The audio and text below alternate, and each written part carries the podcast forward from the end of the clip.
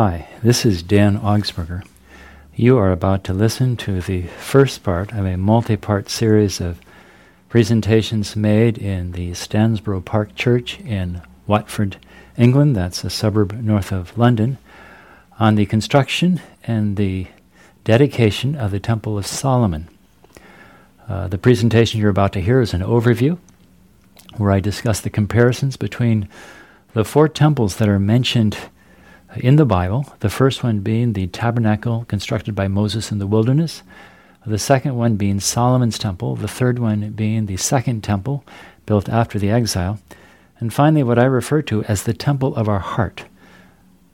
Uh, there's, of course, a, another temple, that is the temple up in heaven in the heavenly sanctuary, but uh, we do not discuss that in this particular presentation. But anyway, uh, this is where I give an overview of the entire series. It was given for the Sabbath morning service at 11 o'clock, again at the Stanborough Park uh, Seventh day Adventist Church in Watford, England. I hope you're blessed. I wanted to underscore our willingness to pray and to encourage you to come out this week to pray. Prayer is a precious, precious gift it is not sufficiently exercised in our day. I remember when I was in India a few years ago speaking at meetings, the pastor announced, without even asking me, uh, to the members that I would be praying at 6 o'clock in the morning with the members. I was willing to comply, and they came out. And uh, I remember one morning a, a young girl came, an, an Adventist teenager, with her Hindu friend. They explained to me that uh, she was failing in school because she was Hindu and still had the marks of being a Hindu. I didn't know if I should pray or not. But I did. If God put it on her heart, the least I could do was to pray for her. And she came back that evening saying, Something has happened, something's changed in my life. And she came every night that week. I uh, don't think she understood that much because, as a Hindu, her worldview and her understanding of, of the Bible is so different from ours, she couldn't have possibly really understood much. But she began writing me and asking if uh, I would pray, and I encouraged other young people in India to pray for her. And she began passing those examinations, and she passed her school where before she had been failing so badly, she was staying in her room out of embarrassment over her grades. I returned the, the next year. I was in Bangalore. Bangalore is a city of about 10 million people. Now, I was in New York City last week, and they said that's a city of around 10 million. I don't know if that's true or not, but if so, Bangalore is a very big city, and I was at the Spencer Road Hospital Church, and uh, there in that church, um, I mean, in that hospital, I was to have met someone for lunch. They didn't show up, so another employee took me to a Chinese restaurant quite late, and we had a leisure meal without any thought of some kind of agenda. Finally, we left, and I went back to the hospital where I was to meet with people. That evening, I was able to talk with this young woman. Her name is Seema. And she said, Uncle, Uncle, you wouldn't believe it. Today, when I was coming down the road in an auto rickshaw, those, that's those little three wheeled tricycle kinds of things that they use in India, she said, I saw you come out of a restaurant and I knew you were in Bangalore. Now imagine that. We're in a city of some like 10 million people, and at the same moment that I'm coming out of the restaurant, she's there, and she recognized that it was something larger than just coincidental. I met with her the next day, and she said, she said, Dan, she said, not only have I passed examinations, but I'm in a really good school now, and I'm not the best student in class, but I'm the second best student in class. And I, my dream now is to get a PhD in nutrition. And she says, It's because you are willing to pray for me. Now, it's not my prayers that made the difference, it's what God did. But God will honor his people when we're willing to ask him. And I'd like to suggest this morning that all of you can do far more in simple ways to touch the lives of people around you than you could possibly imagine. It reminds me of a story of a famous Scottish revivalist, a man by the name of Duncan Campbell. Maybe some of you have read of Duncan Campbell. He was holding revival meetings. I'm guessing this would have been in the New Hebrides. And he visited a home where they had just installed electricity. And the lady very proudly showed him to her home. He could see the wires she showed him the appliances that were there. This is, you know, in, in the early days of electricity, at least when it came to the islands. She was able to show him where the, the, the uh, where the wires came through, etc., the appliances, and also the manuals. He expected a demonstration, but she explained to him that something had happened, that during the night a ship's anchor had caught the wire, broken the wire, so that though the, the house was perfectly wired and everything was prepared, there was no electricity. And he said, in contemplating this, it reminded him of what happens too often in the church. We have all the accoutrements of spirituality. We have the buildings, we have the you know, the microphones, the cameras, the, the instruments of music, we have the members, and we have manuals galore, but there's something missing. Often. Not just here. I've been all around the world. It's true everywhere. And that is the life of Jesus manifesting itself in a real way in our hearts and in our lives. Well, Rose and I are here this week not to amuse ourselves or, or to impress you, just to be faithful servants of the Lord Jesus. And when you come next week, we're going to be spending time learning about how God wants to bring blessing into our lives. And we're also going to be taking time to pray. And uh, I pray the Lord that you will come because I believe it can be a, a life changing experience. Not because I'm so clever, but because as we seek the Lord together, more promises, more power has been promised. I know this is a long introduction, but I really hope you will come. We're going to learn, as I said, about these four temples. And I've never really quite thought of it that way, but you know, in the Bible, when the children of Israel crossed the wilderness, Moses was instructed to build a tabernacle, right? We know about that tabernacle, right? Later, Solomon is asked by his father David to build a temple, which is amazing. Then, after that had been destroyed due to the wandering and the backsliding of the people, they built a second temple, and it wasn't quite as pretty as that one of Solomon's, and some people cried over it. They were not real thrilled about what was happening. But it's interesting that Haggai told them that actually this temple is more beautiful than the last because it would also have a greatness about it. But then that one was also sadly destroyed, right? And Jesus came, and on the day of Pentecost, uh, a new temple, so to speak, was, was, was, was constructed, and that was the temple of the heart. And I believe Jesus said, Greater works than these. That when the Holy Spirit is really resident in our hearts like He wants to, there will be a miracle working power in our lives that, that even the press and the neighbors will know about.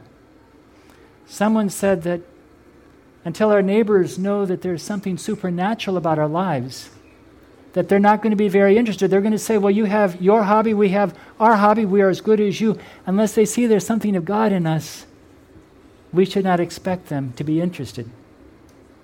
My favorite quotation on church growth goes something like this When people see that God is with us, then a multitude not of our faith will join us in serving the Redeemer. And I say this respectfully without throwing stones. But I believe the issue is not buildings. I don't believe the issue is advertising. It is the presence of God in our midst that is the problem today with the dwindling attendance in our churches. Not throwing stones. That's true everywhere I've been in the world, and it's true, by the way, in my life too, okay? We all share the same problem. So I want to talk with you a little bit about these four temples just to examine some facts because I think they will speak to you about what the new church is all about. Without Jesus, that sanctuary is just like the woman who had the nice house with the wiring and the lights and the appliances and the manuals, okay? Looked good, but, but that which it was all about was lacking. Well, in Exodus 25, verse 8, if you want to look that up, we're going to look at some Bible verses, and sometimes I'll just tell you what they say. But this is a key text on what your new sanctuary will be about. Exodus 25, verse 8, it says, And let them make me a sanctuary. Exodus 25, verse 8. For what purpose? That I may dwell among them.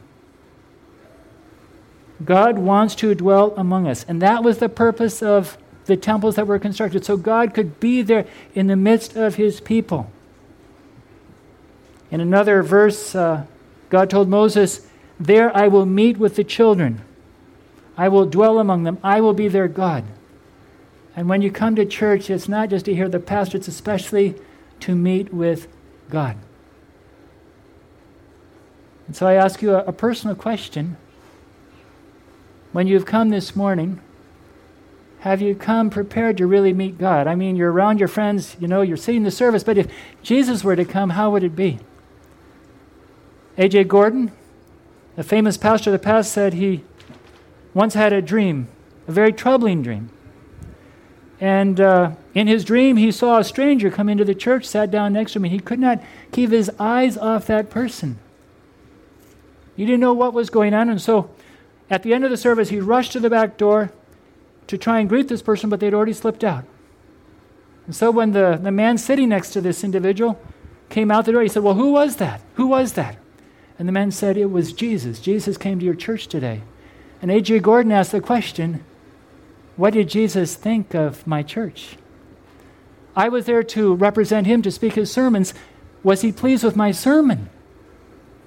If Jesus were to come and sit next to you, would he feel comfortable? Would he be happy? The same is true for me. When, when that first tabernacle was built there in the wilderness, it was that God might dwell amongst his people. Where did the plans come from? Some of these things you know. For the first tabernacle, Moses obtained them on the mount. You can read about that later. Take notes if you want to. We don't have the time. Look at Exodus 25, verse 9. He was told, according to all that I show you, that is the pattern just so you shall make it. In terms of Solomon's temple, his father David gave him the directions, and he said, I receive these directions from the Spirit. So once again, very specific plans were given, and it was built according to the plan.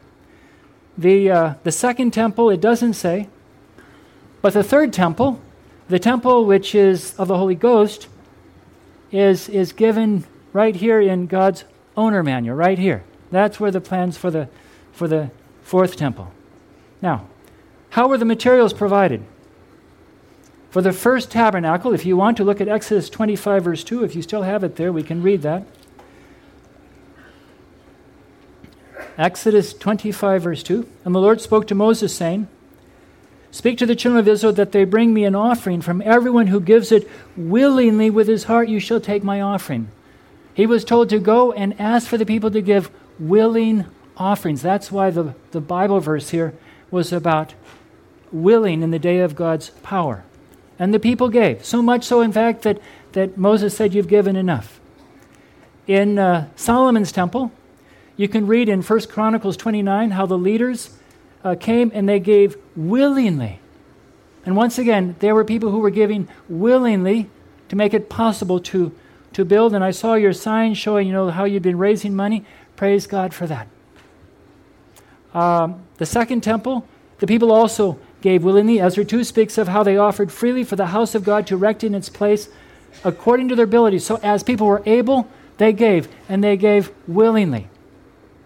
And for the temple of our hearts, it says, uh, for example, in 2 Corinthians 9, that God lives a, loves a cheerful giver. Okay? God wants us to not only give, however, our money, what does He want even more? He wants ourselves. Have you given yourself to the Lord Jesus? You know, unless you've given yourself to the Lord Jesus, you really haven't given yourself to Him at all. We continue. Who led the construction? The first tabernacle, uh, it was Bezalel, and if you want to look at Exodus 31. Now, during the week, we're going to unpack this uh, and look at actually an angle between all of this that we're not talking about this morning, but I just wanted to give you the overview of where we're going. Exodus 31, verse 2 says, See, I have called by name Bezalel, the son of Uri, the son of Hur of the tribe of Judah, and I have filled him with the Spirit of God in wisdom and understanding and knowledge and in all manner of workmanship. God said, I have called someone, and I have filled him with a wisdom that will be needed to do all those beautiful things. Now, if you would, look up Second Chronicles chapter 2, verse 7. Second Chronicles chapter 2, verse 7. Now, this is Solomon, and he writes, he's writing actually here, the king of Tyre, and he says, Therefore, send me at once a man skillful to work in gold and silver For the first tabernacle, God says, I have chosen someone and I've gifted this person. But Solomon, he actually writes to a pagan king and says, Send me someone. And uh, that king responds, says, I have chosen a cunning man or a skillful man. It's interesting that uh, we're going to learn that that wasn't God's plan. See, God knows what He's doing, and sometimes we look here and there for ideas and how we, we should be God's people, but we need to look to Jesus, okay? And we're going to discover next week that, that the mischief that, that Solomon got into began when he, be, when he was building the temple. I never realized that before. But he actually introduced pagan influences when he invited these workers. And later, in his desire to have a better temple than everyone else, other mischief took place. Please come during the week. Now, the, the third temple, we don't know, uh, there wasn't a, a one leader, but we know that Zerubbabel was there to over, oversee the work, and they all worked together.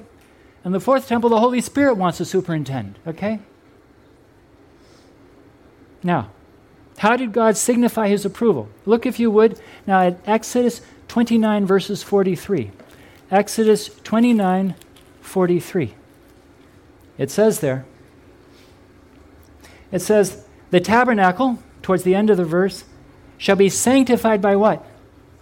By my glory. God would show his approval by actually sending his glory, his presence, into the tabernacle. Now, let's think about those four temples.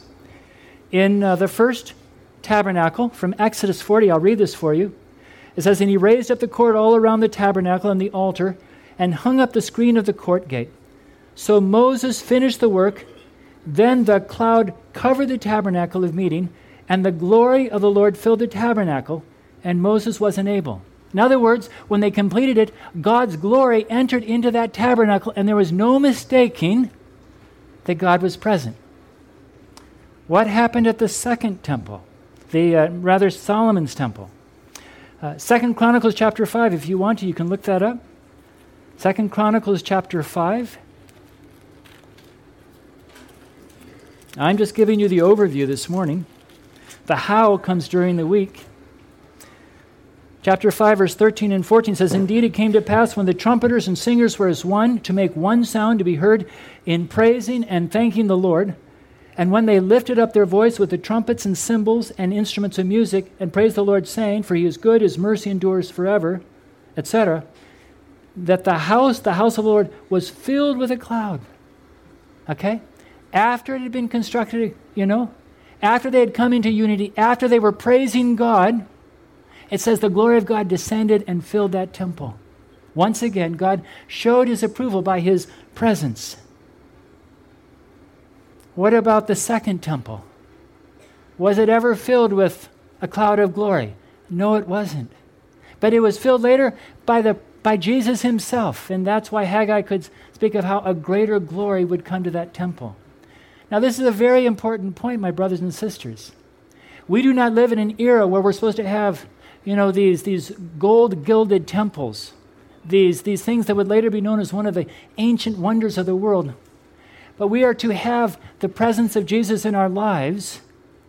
And when in the last temple of what I'm referring to, the temple of our hearts, when Jesus came to his people through the Holy Spirit on the day of Pentecost, there was no doubt, it says, that all were filled. And when people looked at them, what did they say? They knew that they'd been where? That they had been with Jesus. My brothers and sisters, it's a hard question to ask myself, but I want to ask all of you. Is God's presence in your life showing proof? Showing proof that you have a temple of the Holy Spirit in your life? Please don't be offended by my questions. They're, they're serious questions. Okay? Serious questions. How did the glory compare? I've just talked about it. The first tabernacle, it was small, outwardly not showy, but beautiful within. Okay? There was a beauty within. The second, Solomon's temple, was opulent on the outside and on the inside, but there were some seeds planted that later took things the wrong way. For the second temple, it wasn't as beautiful, but Jesus came, and the temple of our hearts, it was marvelously beautiful through the presence of the Holy Spirit. What kind of people did God use to complete that temple? What do we know about Moses? Moses was what? He was a great leader, but he was also what? He's known as something of all the world. The, the meekest man, the most humble man that ever lived. And if you read the Bible, and we're going to be looking at this Thursday evening, God's blessings and meekness and humility come together. I'm going to share you the secret of power that I don't think most of us think about very much, but it's throughout the Bible.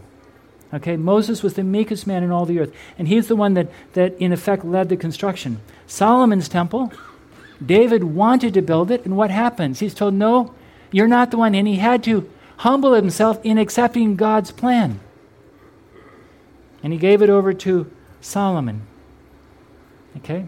The second temple, they came in spite of opposition, and it wasn't what they wanted, but they had to accept that. And in the temple of our hearts, that temple is constructed when we humbly submit ourselves and walk with God. We will look at that this week. Now, when the temples were completed, was God present? Absolutely. In the first temple, he was there by way of glory, and it was throughout all the symbols that were found within that temple. In Solomon's temple, there was both the presence of God and the symbols. The second temple, it was Jesus, and in the temple of our hearts, it should be the Holy Spirit. But what was the purpose to come back? It was so that God could dwell and meet with his people. My brothers and sisters, unless we are living in a way, and I'm going to use the word we because I could be sitting there next to you, unless we are living in such a way that God, through the Holy Spirit, feels comfortable coming to our churches, our church will be an empty building even if it's filled with people. Did you hear me? Because the, the, the temple is there as a place where God can meet with his people, but in our hearts. Did you hear me? That should be the measurement of our success, not people not people. You can fill you can fill venues with millions of people, thousands of people, right? Without difficulty. But it's the presence of Jesus that will draw people um, to our churches. So, they were willing. What does it mean to be willing? What does it mean to be willing? To be willing means to be cheerful in giving or doing something. Are we willing to give our lives to Jesus and to do it cheerfully and willingly? Are we willing to do it even holding our Bibles and saying, Lord, by your grace, I want to know what this word says and I want to follow what your word teaches? Are we willing to give ourselves? Are we willing to surrender our lives to Jesus? In the Bible, you have mention of people like the Bereans who willingly gave themselves to study and learn so that their lives could change. We have the story of the Macedonians who learned that there was a great need in Jerusalem, and they not only gave what they could, but they gave beyond because they were, they were pleased to do something in gratitude to Jesus. And we are Christians today because people during the era of the Reformation were willing to give their lives, if necessary, for the sake of truth. Are we willing to give? In the Bible, though, there's also people who willingly give themselves to other things. We find in the story, for example, of, of Aaron and the golden calf, that people were willing to give their gold to, to put up a calf. And there's a lot of people today who, who aren't so sure about giving to the church, but they'll give to other things that they find more dear. I pray that that is not true. Some of us, including myself, we need to re examine our priorities in our lives to see if, if we're cheerfully serving the world more than Jesus. Okay? The Bible also mentions people who, who willingly give themselves to ignorance. They don't want to know more. Please, my life is planned already. I'm happy with how things are going. Don't bother me. I would rather remain in ignorance. How sad to be willing in ignorance. My brothers and sisters, when we know Jesus as he wants to be known, our lives will be the most amazing, happy, healthy, happy lives we could possibly have. Christians should be the happiest people. And if we are not happy, it's possible that we have, using biblical language, taken up the yoke of the world and tried to find our joy that way, and it's not there. That's when we willingly seek after Jesus and make room for Him in our hearts, where the temple of our hearts is filled by the Holy Spirit instead of other things. My brothers and sisters, I've just barely touched the surface this morning of what we'll be talking about this week. But I ask you, What is your desire for moving into the sanctuary, you know, across the, the parking lot and the road? Is it because you want to meet God there? And you will collectively do all that you can so that He can come in blessing and in power? Little short story. Some of you, many of you have probably heard of the Moravians. The Moravians experienced an amazing revival in 1727. The Moravians were led by a man by the name of Count Nicholas Zinzendorf. At the time, people were being persecuted, and so to his little estate called Herrnhut, there were the, you know, some of the Anabaptists, people who were followers of Calvin. There were the, uh, the followers of John Huss, they were Moravians. And uh, these were people who were willing to contend for the faith, and when they all came together, they became contentious. Some had been killed because they felt that adults, you know, should be baptized instead of babies. And some followers of those who had had them killed were right there living with them. Zinzendorf went from person to person, sought them to seek God's blessings in unity. They prayed much together, and on a Wednesday morning, suddenly the Holy Spirit was poured out upon them. In a moment, they became a united, happy people.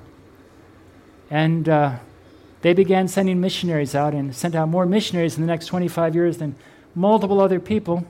And a few days later, they began a, a around the, the clock prayer uh, meeting uh, people drew lots to pray, and uh, they ended up praying like that for the next how many years? Who knows?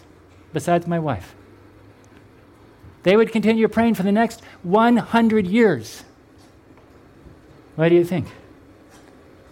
My brothers and sisters, you've been called to be the light of the world.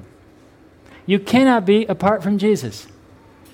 But if you will allow Him to come into your heart, he will begin using you in ways you've never dreamed possible because it will be supernatural.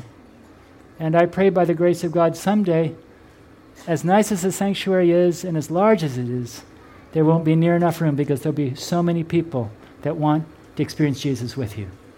That's my prayer. Let me pray. Father in heaven, you really love us. You loved us so much that you first had them set up a temple so that they could see through symbols and they could see through your presence, your glory, that, that you wanted to be a part of them.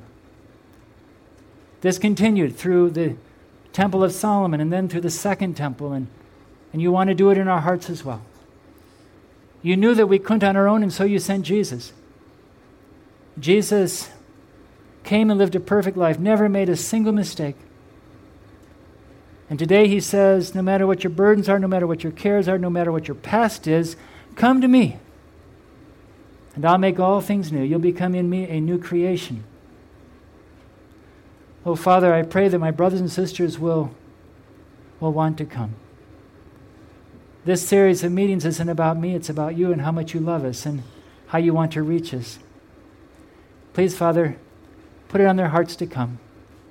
And Father, if there are those who cannot come, might they make the commitment in their own hearts that, that by your grace, when they come to church next Sabbath, that it will be a time of reconsecration, of giving themselves to you in such a way that when members come together, there will be a power that is supernatural. A power, Father, to whom the Holy Spirit will attract people who will appear at the back of the door and say, The Holy Spirit said to come to your church today. Oh, Father, please Bless this week in a special way. Bless this week in a special way and have it start with each one of us right now. Thank you, Lord. In Jesus' name I pray. Amen. This media was brought to you by Audioverse, a website dedicated to spreading God's Word through free sermon audio and much more. If you would like to know more about Audioverse, or if you would like to listen to more sermons, please visit www.audioverse.org.